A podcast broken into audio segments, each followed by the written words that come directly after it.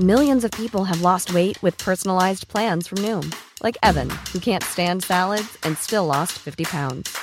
Salads, generally, for most people, are the easy button, right?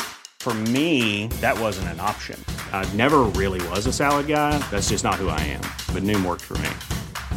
Get your personalized plan today at Noom.com. Real Noom user compensated to provide their story. In four weeks, the typical Noom user can expect to lose one to two pounds per week. Individual results may vary.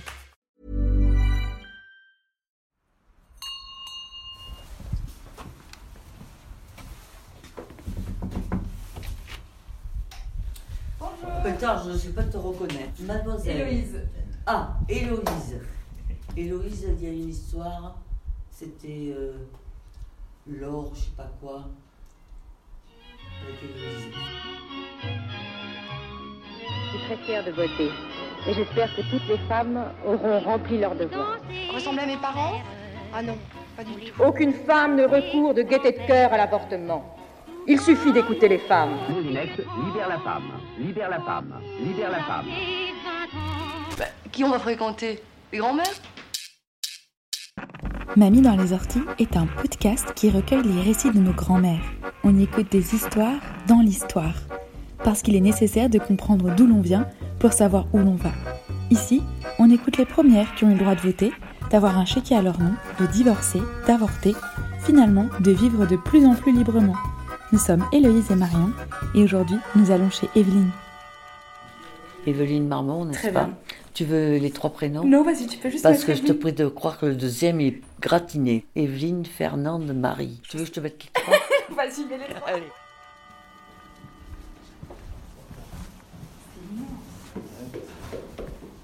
Héloïse a rencontré Evelyne un samedi de beau temps dans le midi. C'était une rencontre peu commune. Pas de thé cette fois-ci, mais des verres de rosé. Evelyne est brute, sévère comme elle le dit elle-même. Elle dit les choses clairement, comme personne n'avait osé les dire avant.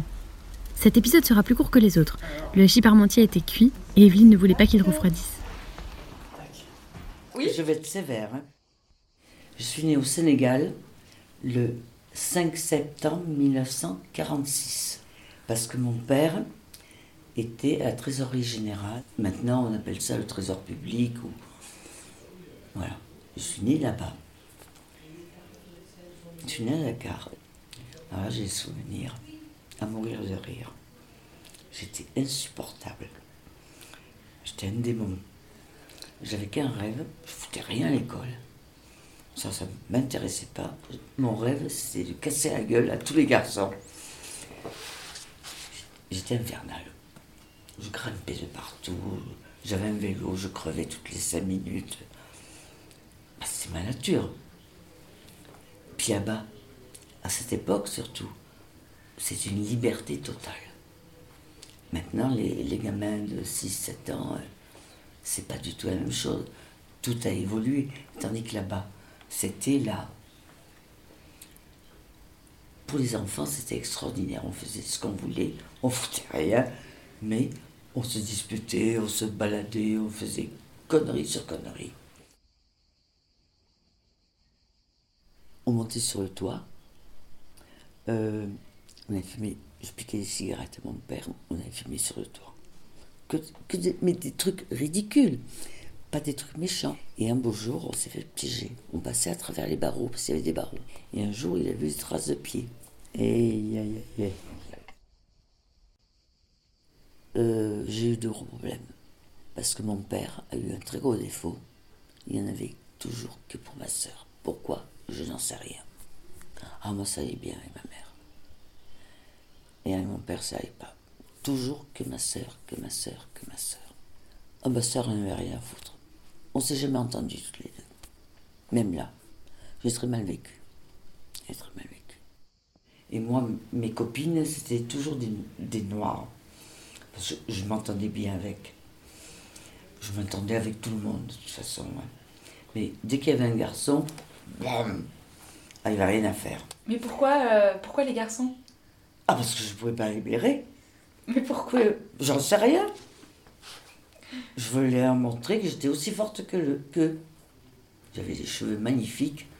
Il me tirait les cheveux. J'ai vu une poignée de cheveux Tiens, je vais te tirer les tiens. Et puis alors, un coup de pied où je pense. Moi, j'étais une déchaînée pour ça. Et je me souviens à l'école communale, le directeur de l'école s'appelait Monsieur Salomon. On l'appelait Monsieur Monsalot. J'ai rien foutu. Et c'est pour ça que mes parents, en 56, expédiés en France. En pension, chez les bonnes sœurs, à Villeneuve-les-Avignon. Mais, mais tes parents, ils étaient toujours à Dakar? Oui, Ils vous ont envoyé en France? Oui. Mais pourquoi? Parce qu'on foutait rien. On était insupportables. Trois ans chez les bonnes sœurs.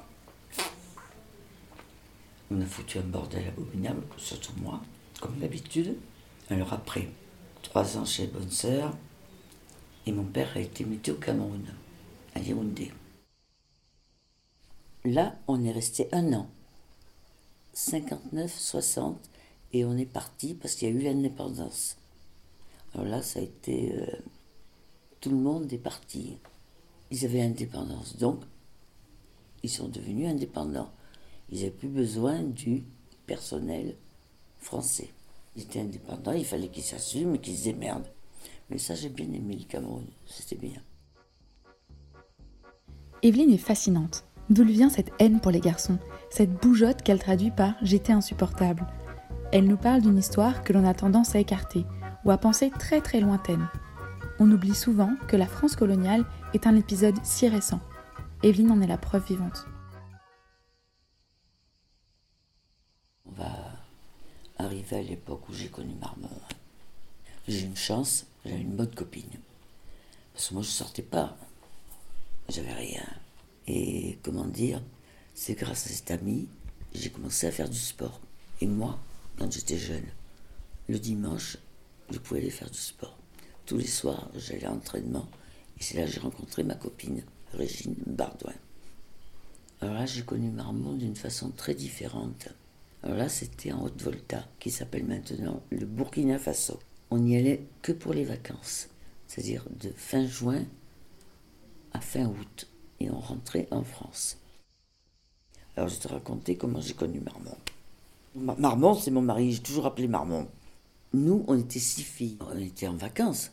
Après, on rentrait en France. Et l'école de l'air organisait des voyages pour tous les élèves. Et ils faisaient escale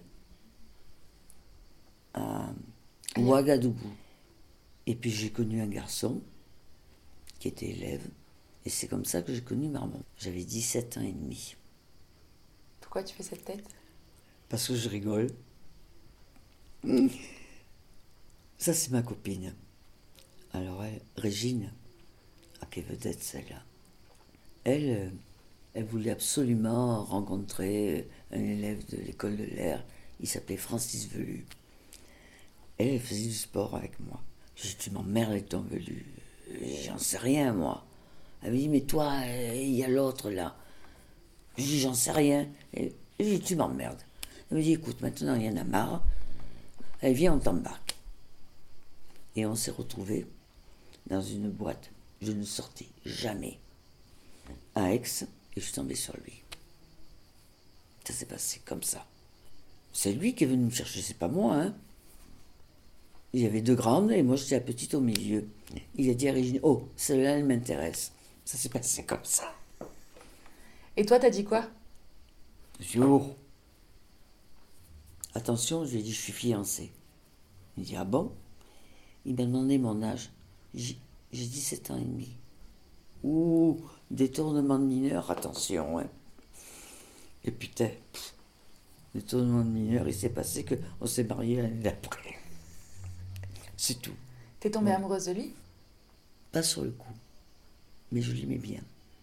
Je me suis dit, tiens, ça, c'est un mec qui est bien. Il a l'air d'avoir la tête sur les épaules. Parce que tous les jeunes que je connaissais ne m'intéressaient pas. Tu cherchais quoi chez un homme? La virilité, le boulot, la stabilité, euh, comment dire, la sécurité, si tu veux. C'est passé comme ça. Je tombée amoureuse après.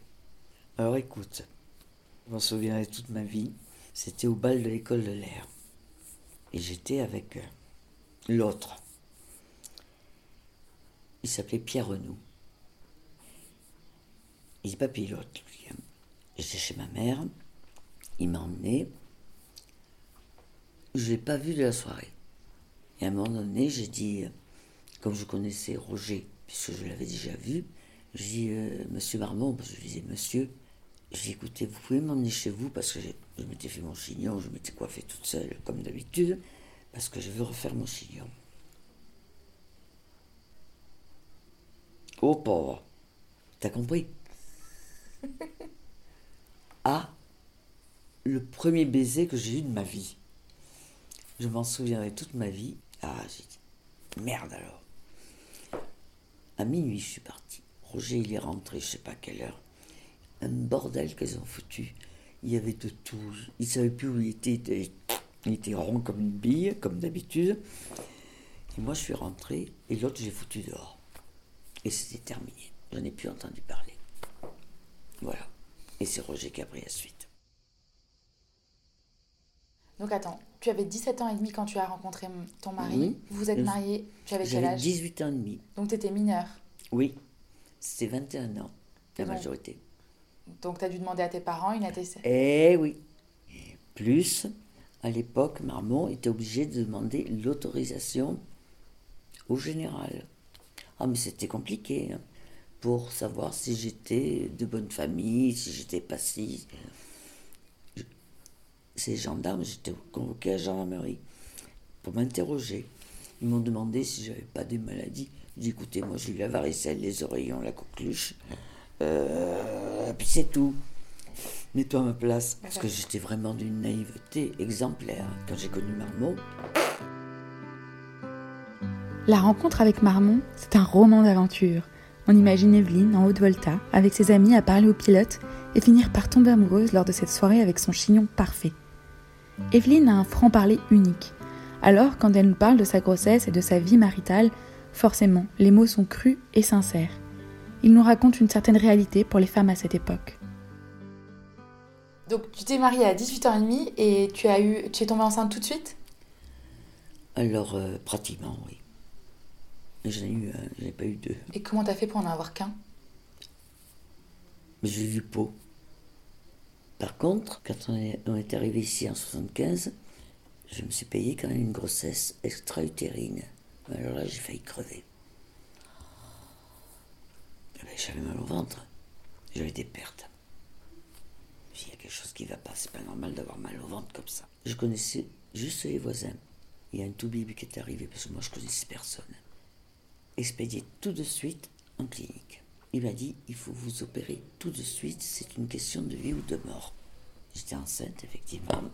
Je lui ai dit je crois, docteur, je suis enceinte de travers. Il m'a dit exactement. Il y a quelque chose qui ne va pas. 15 jours, je suis restée. Et Roger, il est venu? Une fois. Il supportait pas. C'était bruyant. Il n'avait aucun problème avec moi. N'aurait plus, j'en aurais plus. Tant mieux. J'aurais aimé avoir une fille, mais j'ai pas pu avoir de fille. Parce que tu pouvais plus avoir d'enfant? Non. C'est pas plus mal. Il vaut mieux. De toute façon, lui, il n'aurait pas voulu. Il m'a plutôt cassé les pieds, même. J'ai fait souvent chambre à part. Parce que ça me gonflait. Ça m'intéressait pas. Les relations sexuelles Oui, même pas. c'est pas en colère qu'elle est ailleurs. Ils fouté. Je disais non, mais non, c'est non. Si t'es pas content, tu vas ailleurs. Après, ça n'empêchait pas. Par contre, le reproche qu'il a, que je lui ai toujours fait, il n'était pas affectueux. Il a toujours été euh, indifférent. Alors que moi, c'est l'affection qui m'intéresse, c'est pas. Ça, j'en ai rien à foutre. J'ai rempli mon devoir conjugal par obligation. Et oui. T'as jamais eu d'amoureux euh, qui t'ont fait. Euh, non. Parce qu'il n'y a personne qui pouvait être à la hauteur de ce qu'il était lui. Je n'ai pas rencontré quelqu'un de valable pour être supérieur à lui. Je suis désolée, moi c'est mon Dieu. Voilà. même s'il n'avait pas d'affection pour toi, c'était quand même Je m'en fous. Il en avait, il était un petit peu gentil de temps en temps. Et c'est toujours mon Dieu. Même qu'il soit vieux, je me fais un, un sang pour lui, mais ça, je ne peux pas lui dire, parce qu'il n'accepte pas. Moi, ça a toujours été l'unique amour de ma vie. Il n'y en a pas eu d'autre. Jamais. J'ai jamais trouvé quelqu'un qui le remplace. Il n'y en a eu aucun. Il était très beau, il était courageux, travailleur, euh, comment dire, en plus intelligent, cultivé. J'ai tout appris avec lui. Tout.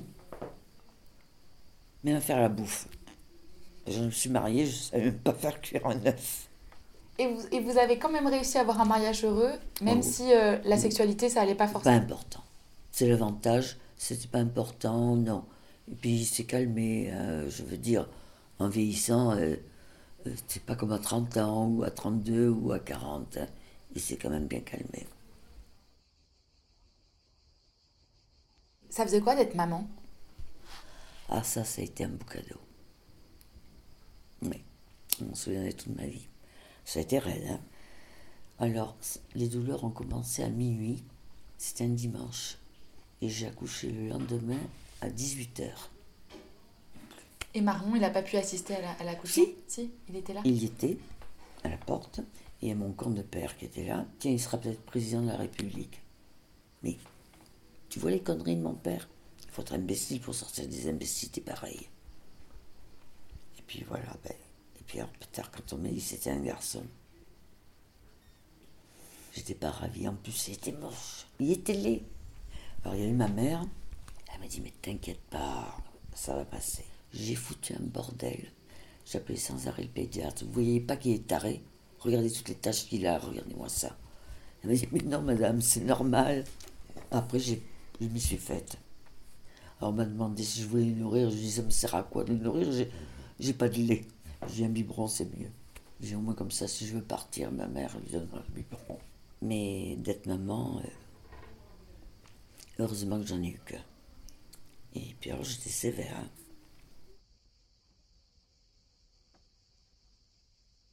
Et, et toi, t'as jamais travaillé euh, à l'extérieur? Et non. Ça, c'est un drame. Pourquoi c'est un drame Parce que j'ai pas voulu. Qui c'est qui a pas voulu Maman, tu restes à la maison, t'as six boulots, il n'a jamais voulu. C'est dommage. À l'époque, c'était plus facile, j'aurais pu faire des tas de choses. Maintenant, euh, qu'est-ce que je fasse? Même après, même quand tu as 40 ans, 50 ans, tu peux rien faire. Pour ça, j'ai bossé. hein. J'ai fait du jardin, je taillais les oliviers, euh, je m'occupais de toute la maison, je peignais les plafonds. J'ai fait des tas de trucs. Je vais pas me plaindre. Il n'y a qu'une chose, c'est que Roger vit mal. Qu'il devient un cariatre, il devient méchant. Surtout envers moi. hein. Je comprends pas pourquoi. Mais qu'est-ce que tu veux que je lui dise? Je peux rien lui dire. Enfin, qu'est-ce qu'il faut?